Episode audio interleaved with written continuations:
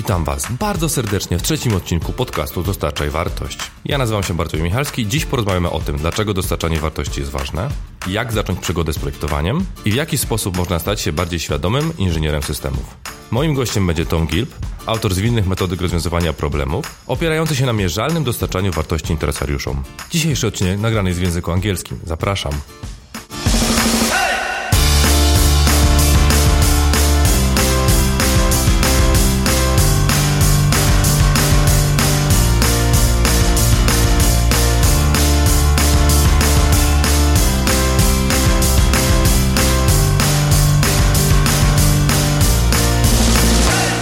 Hello, Tom. It is great honor and pleasure that you are my guest in this podcast. Let me first introduce you. My guest is Tom Gilb. Tom Gilb has a lot of experience in solving a lot of problems. I will focus only on introducing few companies that you have helped. IBM, HP, Boeing, Intel, Citigroup, Philips, and probably us. We are also people that have helped us uh, share knowledge, show new way of doing engineering in a good way. You have written five books during this summer.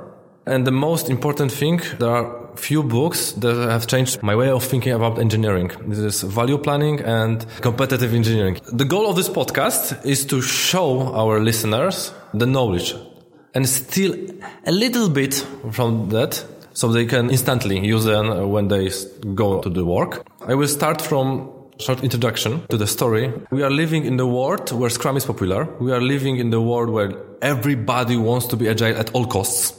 We are spending a lot of money on titles like Scrum Master, Professional Scrum Developer. And the most important thing in this is that everyone wants to be the part of Scrum world. And in this podcast, I would like to talk about your methods. I would like to talk about your experience. I would like to show this show all of that to the people that are working in uh, CRUD projects that are creating web applications that are using TDD, DDD, uh, that are trying to estimate everything using Fibonacci numbers so they can take even smallest thing and change in their lives. Hello, welcome, and I hope you're going to get shocked and I hope you consider changing your evil ways.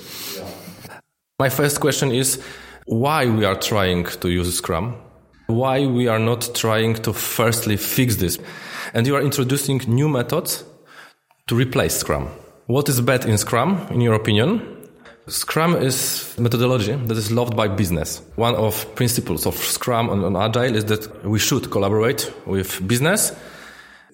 Scrum is a pure framework as designed by Sutherland and, and, and company. That means you actually need to add a lot of things to it to make it work properly. And it's the job of the different, radically different types of users of Scrum to plug in those things. But unfortunately, a lot of people don't get this message and don't plug in anything or even the right things. So as Jeff Sutherland said in Warsaw at the Agile conference a few years ago, Agile has total failure rate of about 40% of all projects, but Scrum has 19%, one nine.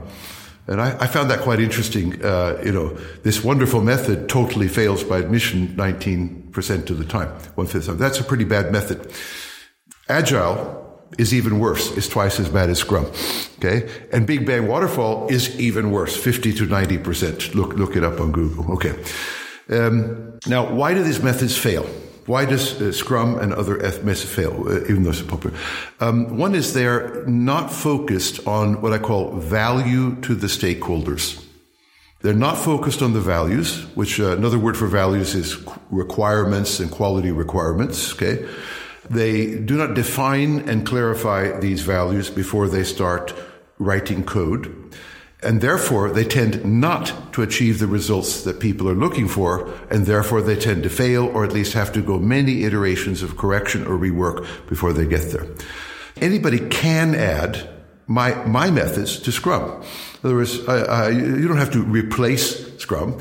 Uh, Scrum is a framework for adding methods to it. My methods can be added so Jeff Sutherland, for example, Scrum, Scrum co-creator and my good friend, specifically and publicly has recommended adding my methods as the most advanced thing he's ever seen. Okay, but that message doesn't get across, and most people just focus on simple Scrum and, and other things. They don't actually do what they should and add this clarity of thought about the stakeholder values at the front end. I think uh, Scrum itself is no problem, but failing to add the uh, requirements, the architecture, the testing processes that you need in your particular environment to Scrum is the big failure. Why is it so popular? Uh, well, you know, uh, I've been, I, am soon 78, Christmas Eve, okay? And I've been, I, I started 58 in the computer business. 1958 right? So you can figure out I've spent most of about 60 years in this computer business.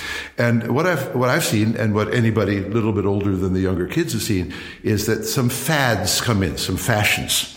And Scrum is the latest fashion, along with Lean and Kanban and all these kinds of things. But we've had lots and lots of fads to try to solve the problem of good software development. And they come in and they stay for about five or ten years and they don't work so do we find the solution to, to what will work? No. We find a new untried fad that sounds good and is simple. And we continue failing. And we've been doing this for about 50 years.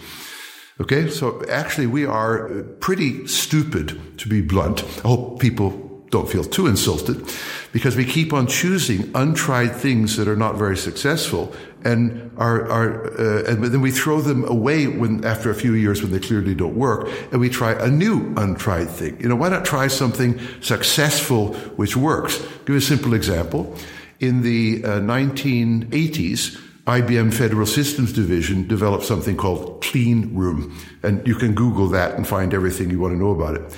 This software engineering method allowed IBM to do the most complex software projects on the planet, i.e. space, space shuttle, military, highest levels of quality, really complex, and they always delivered on time under budget for fixed budget contracts. Now, why aren't we learning things like that? By the way, this is an agile method. They would deliver, for example, in 2% increments to a LAMPS project to the Navy, take an example, every month for four years. But what they did there, they did two things. They had specific numeric goals for like 99.98% availability for quality. They didn't just say, I hope it gets good enough. Okay. That's the informal way. Uh, these were in contracts with NASA, for example. They had to deliver that. Uh, what they did was they throw in an increment, which we'd call a sprint today and they would measure whether they got what they wanted. And if they didn't get it, they said, let's change the design now. So you not only have design, which is very weakly developed in Scrum, to put it mildly, architecture, but you have dynamic design at every sprint. You have actually redesign or re-architecture, re-engineering at every sprint, if necessary, to achieve the objective. And that's why they always achieve the objectives. So let me simplify the whole, forget my methods and forget Scrum. Why aren't people adopting a well-known, well-publicized, with major results and case studies published by Harlan Mills and Robert Quinnan and, other people, to mention them, method. Why are they adopting a weak method, which in fact fails 19% of the time? The clean room method failed 0% of the time. Why don't we know about it? Why don't we do it? This is like, those, as Santayana said, those who do not learn from history are doomed to repeat it. So we are repeating our failures decade after decade because we haven't learned the history of what works. One thing that's important that you have said we should focus on delivering values. And why identifying stakeholders is crucial, why identifying their needs is crucial. Okay, so let's start with stakeholders. In the Agile Manifesto, there's this statement which basically says they're focusing on users and customers. It also says that the primary purpose of Agile is to deliver working code now, notice that the primary purpose of Agile is to deliver code. How stupid can you get? The primary purpose of any development method is to deliver value to people, whether you use Agile or not. The, so here we are raising Agile to the level of it's about delivering code, even if no value is delivered. Now that's pretty stupid. They sort of wave their arms a little bit. We assume when we've delivered the code that value will follow. But it doesn't. Okay? You have to be very explicit about the values you want, like the security and privacy and, and uh, reduction of technical debt. And you have to be numeric about it, give a number. Then you have to architect and engineer, finding great ways to deliver that value. Then maybe you code and maybe you don't. Okay? As UX people are more and more aware of, you know, everything is not a user interface and everything is not code. We've got to stop being so narrowly focused on part of the discipline. You have to look at the whole picture. Many great ways of delivering value have been not writing code, even when it's an IT system. For example, buying the code or reusing the code is a very simple example of not writing the code, even in a software system. So we've got to get, get away from the idea that it's about delivering code. You know, sometimes delivering code is the right answer, but sometimes motivating people is a much better and more powerful answer for delivering value. Point is, in order to even think that thought, you have to be what I call a systems engineer. Look up systems engineering on Google. Very well developed discipline in space and military. But we IT or software people are not systems engineers. We even sometimes say we're software engineers, but we're really just coders and programmers with a fancy title and no engineering degree in what we're doing. I believe that software engineering has to acknowledge that it really must do engineering and it really must be a subset of a systems engineering discipline where software engineers are the specialist engineers on software in the larger system. And UX, for example, is headed in that direction of recognizing that it's not just about UI and the user interface, it's about the whole user experience. So, uh, getting back to stakeholders you mentioned.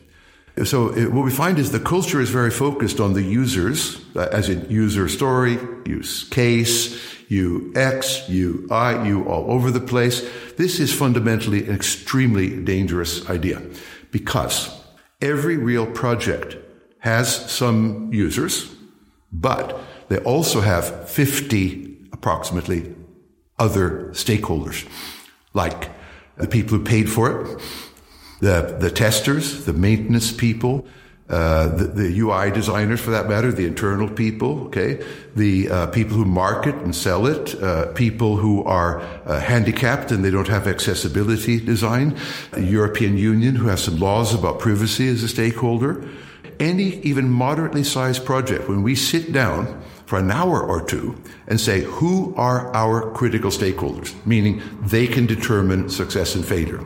We get a list of about 50, about 50 right away in our project.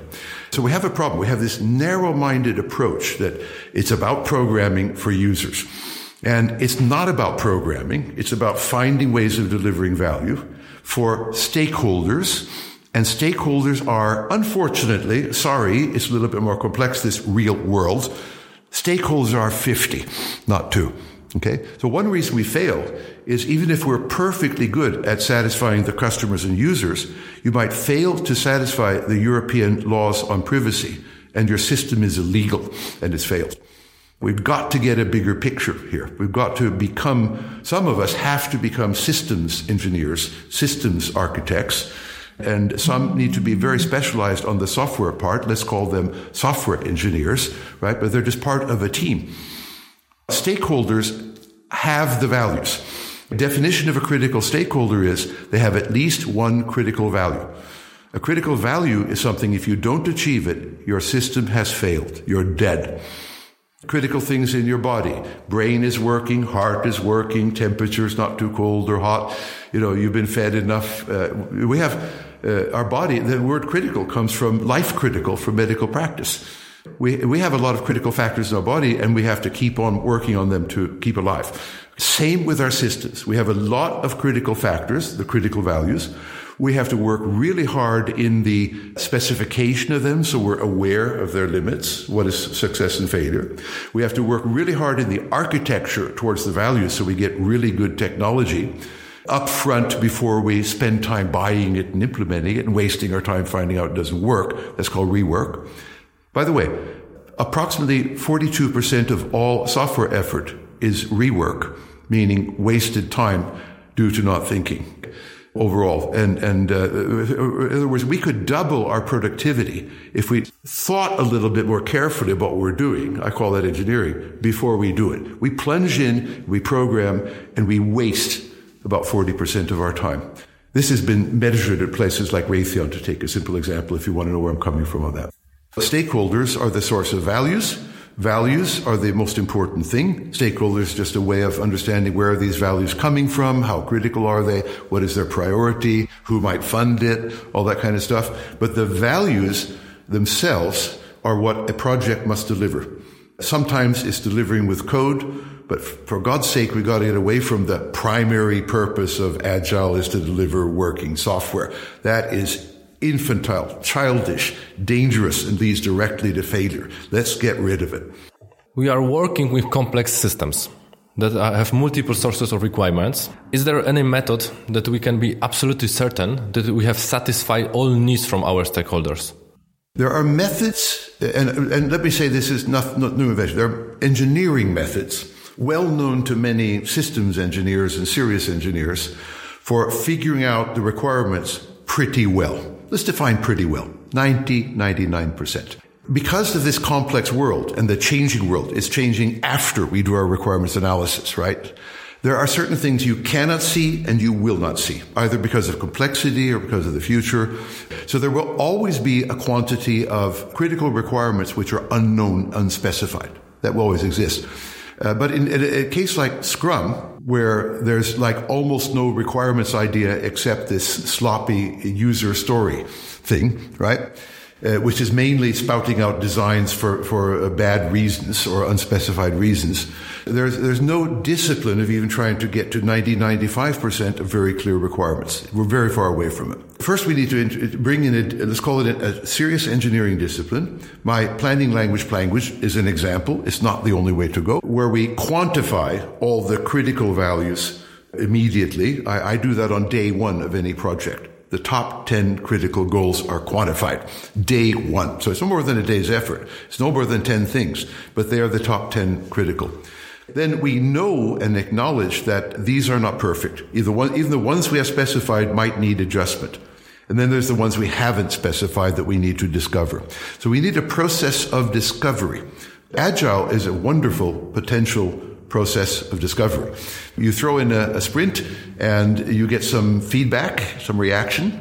Some new stakeholders pop up their ugly heads and say, we hate this. Who was that? I didn't know that stakeholder. Yeah, because we have some values like solidarity. I almost said that in Polish, but I didn't quite. Oh gosh, one of the values is solidarity. You know, so we have, we did, we forgot that.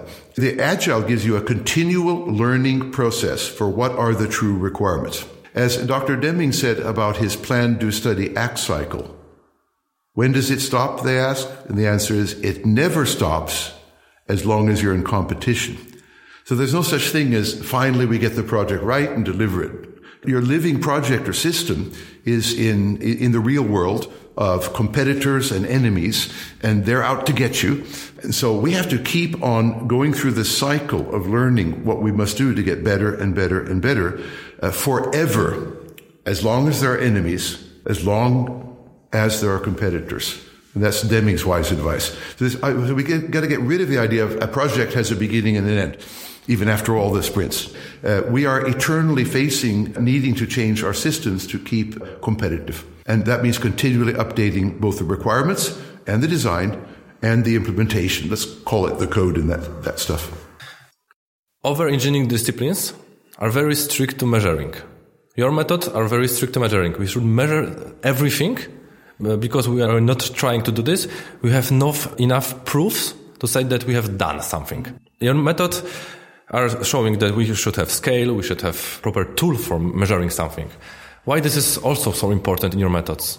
Now, I shouldn't have to defend this at all because all of engineering, management, history of just about everything you can imagine, the successful disciplines have been engineering from Roman and Egyptian times. You don't build pyramids without great engineering. You don't build viaducts uh, without great engineering. Okay, and they believe me, the Romans didn't just throw some rocks on top of each other and call it a viaduct. They were incredibly precise. Okay, so history is very clear. Successful, large-scale, complex things require numbers and engineering. Full stop. Now, why don't we do it in software? And the answer is small scale software is like building a doghouse at home for your dog. Okay, you hack it together. We, in fact, we call it hacking. Uh, we hack it together, and the dog's pretty happy. And if the dog isn't happy, we maybe enlarge the entrance a little bit, and that's it. And when I started, the systems we built in 1958, they weren't much more complex than that dog's house. And we couldn't because we had very small memories. Like my first computer, IBM 1401, had 1,400 bytes of memory in primary memory. And that's it and sometimes no more than punch card input and output for the rest of memory, sometimes more. So we had very limited memory, so we could not build complex systems. But you, everybody knows what's happened on, in your iPhone or your watch is, is many gigabytes, perhaps a terabyte of data. What does that mean? Well, it means we can construct enormously large and complex systems. Uh, if you add the internet where everything is connected of these systems, it gets even bigger. So uh, uh, let's put this way: as uh, what we've done, we're suddenly we're building a 500 story skyscraper. We're not building a dog's house. Now, everybody knows that that skyscraper has had architects and engineers doing hard work before anybody started building it. Our situation is that we must recognize we're in fact, many of us, building skyscrapers, not hacking a little bit of code. If you're hacking a little bit of code, you don't need any method except the programming language. It will work. But if you're building, say, a health system for uh, Poland, or you're building an air traffic control system for Europe, to mention the many large systems we are in fact building here in Europe. And you're building a 500 story skyscraper. In fact, you're building something more, far more complex than that 500 story skyscraper. And there's an absolute need for good engineering practice, which includes good architectural practice. We have to adopt it. Now, why haven't we adopted it? Well, uh, actually, I would say because managers haven't been smart enough to decide to adopt it. I don't blame the programmers. They're just doing their trade. But managers have to say, I'm now responsible for the air traffic control system for Europe. And I, I need disciplined methods. I can't just allow the programmers loose on it or everybody will die in aircraft crashes. So we need serious engineering. We need serious architecture. And I'm going to hire and, those people and organize it so it does that. So we're going to build safe aircraft control systems uh, quickly and reliably. But, but managers don't do that. What manager even says anything like that ever related to the software world? Wait a minute. They went to business school, right? Harvard Business School. They were not trained to even think those thoughts at Harvard Business School. They're not even trained to think quantitatively about quality at the business schools. Okay, that's a big problem. They're trained to think quantitatively about money uh, they have recently begun to realize that there's the other side of the balance scorecard where there are some values, but they're still bad at quantifying them. So I, I blame really bad business management training for the executives we have who don't even uh, don't understand engineering and the necessity of bringing it into their world and their problems in this time. Okay, so it's not going to happen from the management leadership. Government isn't saying you must build our large systems with good engineering architects. So government's kind of stupid and unenlightened. The programmers aren't shouting for it. I think our only hope is that we're going to fail and fail and fail. You know, our failure rates will go up from 90% to 99. And somebody will wake up like insurance companies will say, we will not insure your project unless you do engineering methods. That's how a lot of things, laws will be passed you know, if you're doing a big Polish government system, you have to use engineering. Okay, there's an example of doing this, like the U.S. Department of Defense insisted on capability maturity model from their suppliers. And then the suppliers did much better engineering, to put it mildly. We are just going to get so bad that forces will react like insurance and government and laws and force us to organize ourselves so that we have good engineering. The sad thing is we're going to waste so many lives and make some lives unhappy and waste so much money in the next few decades until we get our act together. Uh, one of the hopes is that some of the younger people that I'm training, for example, you know, uh, in their, say, 20s and 30s, uh, will grow up and when they become a 50, 60 year old top manager for someone in Europe, they may recognize that it's time to do this and they may have practiced it and do it. So we, they, you know, we may get a, not by university training, unfortunately, because it should be taught at business and engineering schools, but uh, by people growing up, realizing what methods work and don't, and taking, becoming senior enough to take a position of power, and then they just say, "That's what we're going to do." My friends that are grand developers, uh, medium seniors in their companies, love simple techniques, very simple techniques. And when I uh, they were on your on your lecture in uh, Katowice uh, last year, uh, said that your techniques are heavy, are unintuitive, and requires training to use. Engineers do heavy techniques that require training. What's new? I mean, years of education and practice, right? So, so here, have a message to your friends. Uh, if, if you never fail and you are extremely optimized, you don't need any other methods. But if you recognize that your systems are failing and too costly, then you need some methods. Now, you might not like to have to learn a complex method. Okay, so you need to be replaced by somebody who will learn the method so that the project succeeds. In other words, some people don't want to learn engineering. They don't want to learn serious methods. So they need to do simpler tasks for simple-minded people who don't want to take a complex education. That's the situation. I mean, history of everything. Some people are well-trained engineers and uh, do great things, and some people just build dogs' houses in their backyard. Okay, and your your gang, uh, uh, I will accuse them back. They're building dogs' houses, or they're failing on large projects and they don't know it and don't care. They are irresponsible. There's a famous saying called "Things should be as simple as possible, but no simpler." We'll leave aside the question that Einstein didn't really say it. I did in page 17 of my book, Principles of Software Engineering Management. So, in other words, they want simplicity. Well, I want simplicity. I am actually fanatic on the simplest possible way to do the complex job. But sometimes the simplest possible way is a little bit more complex than our friends, you know, they can't be bothered to read a page of text or a book or go on a course or take an engineering education. Well, sorry then they can't do the complex projects without failing. Because right now they do the complex projects and they fail overall. Okay. So when are they going to wake up and say, if I'm going to, do I want to succeed? Yes. Do I have to take difficult education? I mean, it's not the first time in the world somebody took a difficult education. Yes. And they have to make a choice. No. Do simple things. Build your dog houses. Yes. Get your education. Take the big projects and succeed. My methods are no more complex than they need to be in order to succeed. By the way, things people don't always see by hearing a simple lecture. They may get a picture or an example, let's say of a Department of Defense project with all its glory.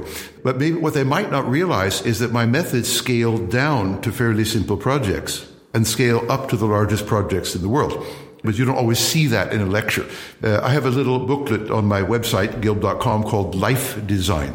This is des- using my methods to design your personal life. Now, that's a pretty small project, but it's pretty important for you. You will find the scaling down of my methods in that book if you want something so simple that maybe even a UI person could understand it.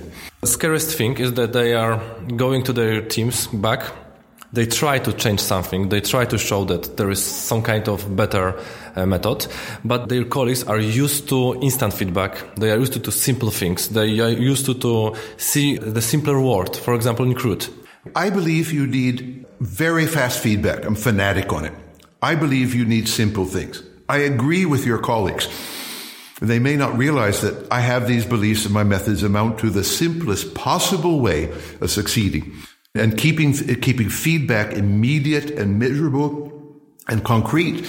We agree. And maybe that, maybe I haven't held a good enough talk for 40 minutes.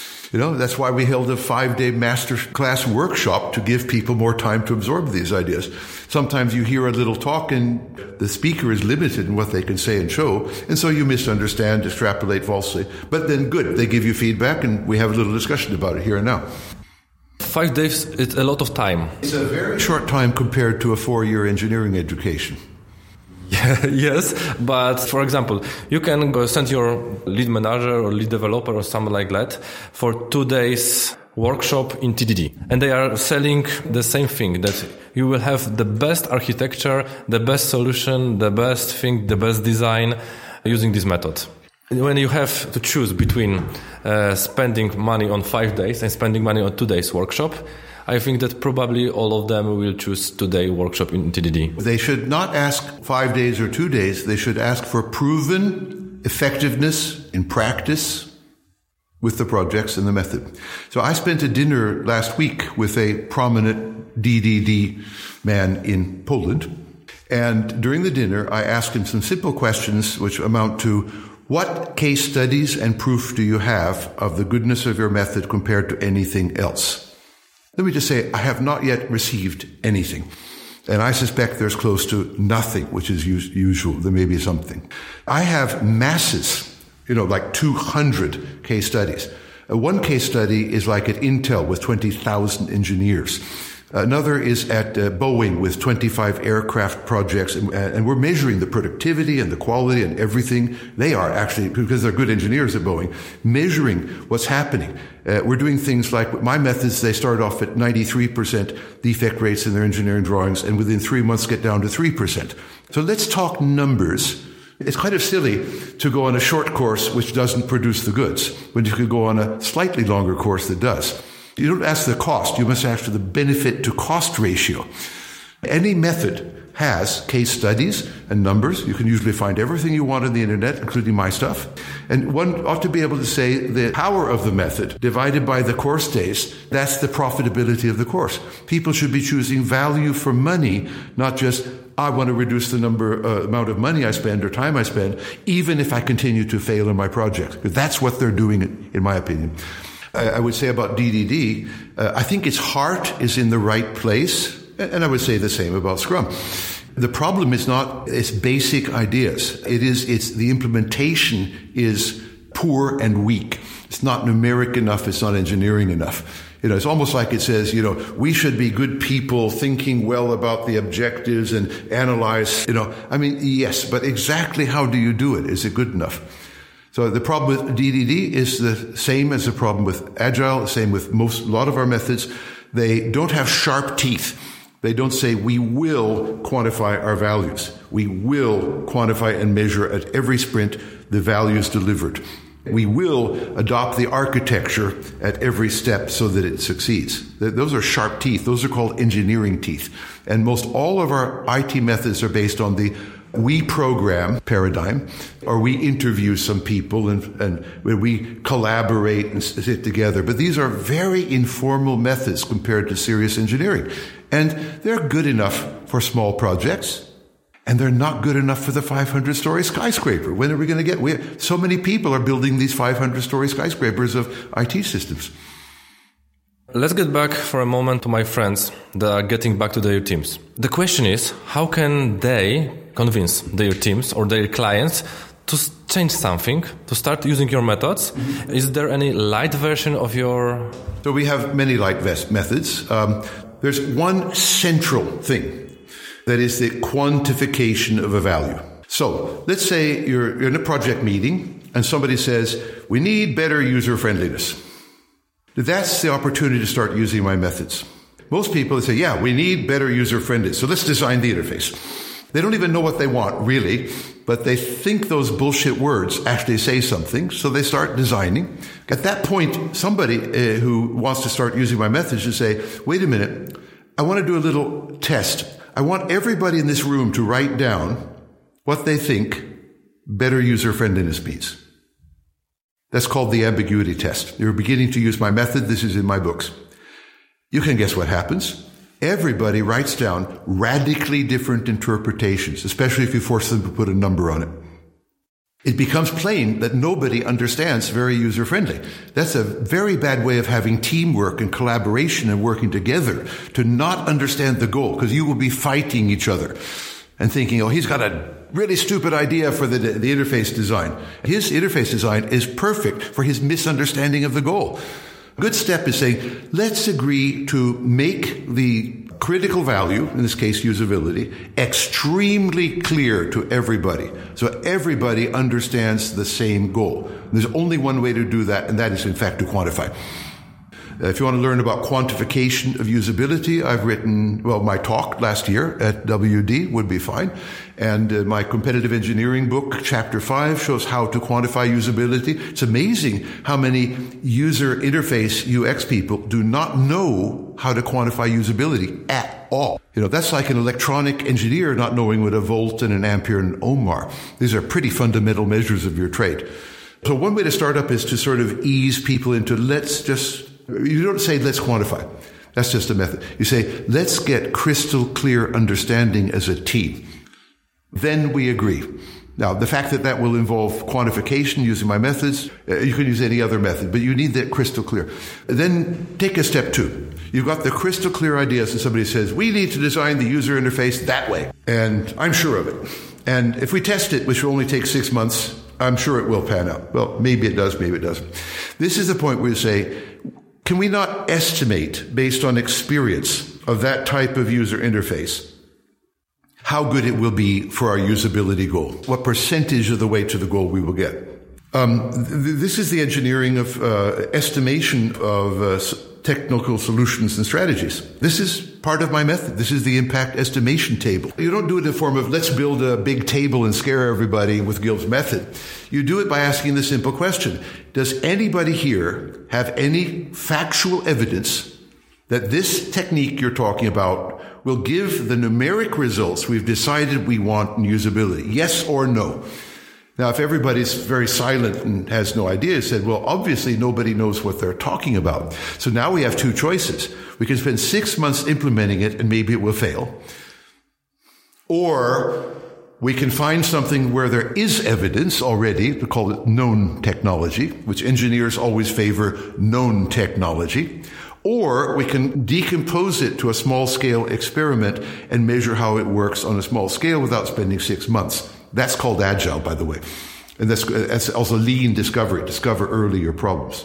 This is just a sketch, but the point is all of my methods can be done on very small scale, almost like in a meeting as a five minute remark. And at some point somebody say, well, wait a minute.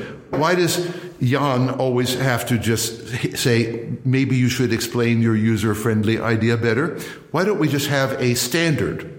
And you should always have the standard that all critical values of users will be quantified. Yeah, why do we have to rediscover this every project and have Jan remind us we should quantify? Why don't we just have it as a standard? Everybody works that way. What, from experience, your experience, would help a designer, consultant, or programmer the most in the start of their career? Learning to quantify all qualities whatever they are, whenever they encounter them. And I will now teach you all how to quantify absolutely any quality of any system, including usability, accessibility. Google it. It's quite amazing. You take a name of a quality like usability, pull out while you're listening to the podcast your iPhone right now, get into the browser, put in usability, and then write the word metrics after it. You will get maybe 300 million hits uh, on the first page, you get some very good advice from like Norman Nielsen or somebody like that on quantification of usability. He's a really good usability guru. And, you know, you can find very solid advice on how to quantify from the internet. Now, if you get bored with that, you can put usability Tom Gilb, and then you'll only get 20,000 hits when it's me giving you advice on it. So the answer is there is plenty of advice on the web for people in your domain, any domain, on how to quantify anything. They've done it. They're proud of it. They put it on the internet and brag about it. It's amazing how many people say, but you can't quantify security. That's you know, fluffy and iffy. Try security metrics and see what happens. We're talking about a vast body of good knowledge that we can adopt. But the problem is we haven't decided that we're going to quantify them. So we don't even bother to Google it to find out. Some level, if you're trained as an engineer or something more than a coder or a scrum master, You hopefully you realize that quantification is the key to disciplined thinking about complex systems. And you say, of course we quantify the requirements. We're engineers. Of course we just code without quantifying anything. We're programmers. This is a, a, different culture. Unfortunately, the programmers of the world have taken over for the moment and they're destroying it by failing in all their systems. They're really bad for society and ought to be locked up. We ought to get some proper systems engineers to build good systems for society rather than failed systems done by programmers. Let's get some people who know how to deliver real good value to society. In 10 words, uh, what is the most important thing that people should remember after this podcast? Know your stakeholders. Know your values. Quantify everything critical. So, last thing I would like to ask in what kind of problems people can or should ask you for help? Well, I'm going to die soon. Well, within 50 years, right? Because I'm 78. People don't live much longer. Uh, I'd love to help people just for fun. I'm actually retired for 10 years and I just go around having fun. So I, I very often help people for the fun of it. Like, you know, help handicapped people, uh, foreign countries that are having big problems. I, I like to do that. You give me a, um, a really tear rending scenario of uh, whales with plastic or children washed up on beaches, I'll help you for free. Most people will never, you know, there are too many people out there who need uh, too much of guilt, so that's never going to happen. So that's why I write books and papers. Look on the internet, find my stuff, read it, learn, and doesn't matter whether I live or die. You've got access to the things, and I will help you with those written words. Another thing that's nice is uh, written words are one thing, but some uh, religions uh, like to have a few disciples. I actually have a wonderful body of disciples, many of whom are in Poland. And they are in fact out there spreading the word right now, and they will continue to do so, and they'll find their own disciples, and the word will spread. But sometimes spreading words can take a thousand years, and maybe even not be as effective as we dreamt about. It was a big pleasure to host you here. And I would like to thank you for your participation in this podcast. Thank you very much, Tom. Pleasure. Go viral. If you liked it, spread it to your friends and enemies.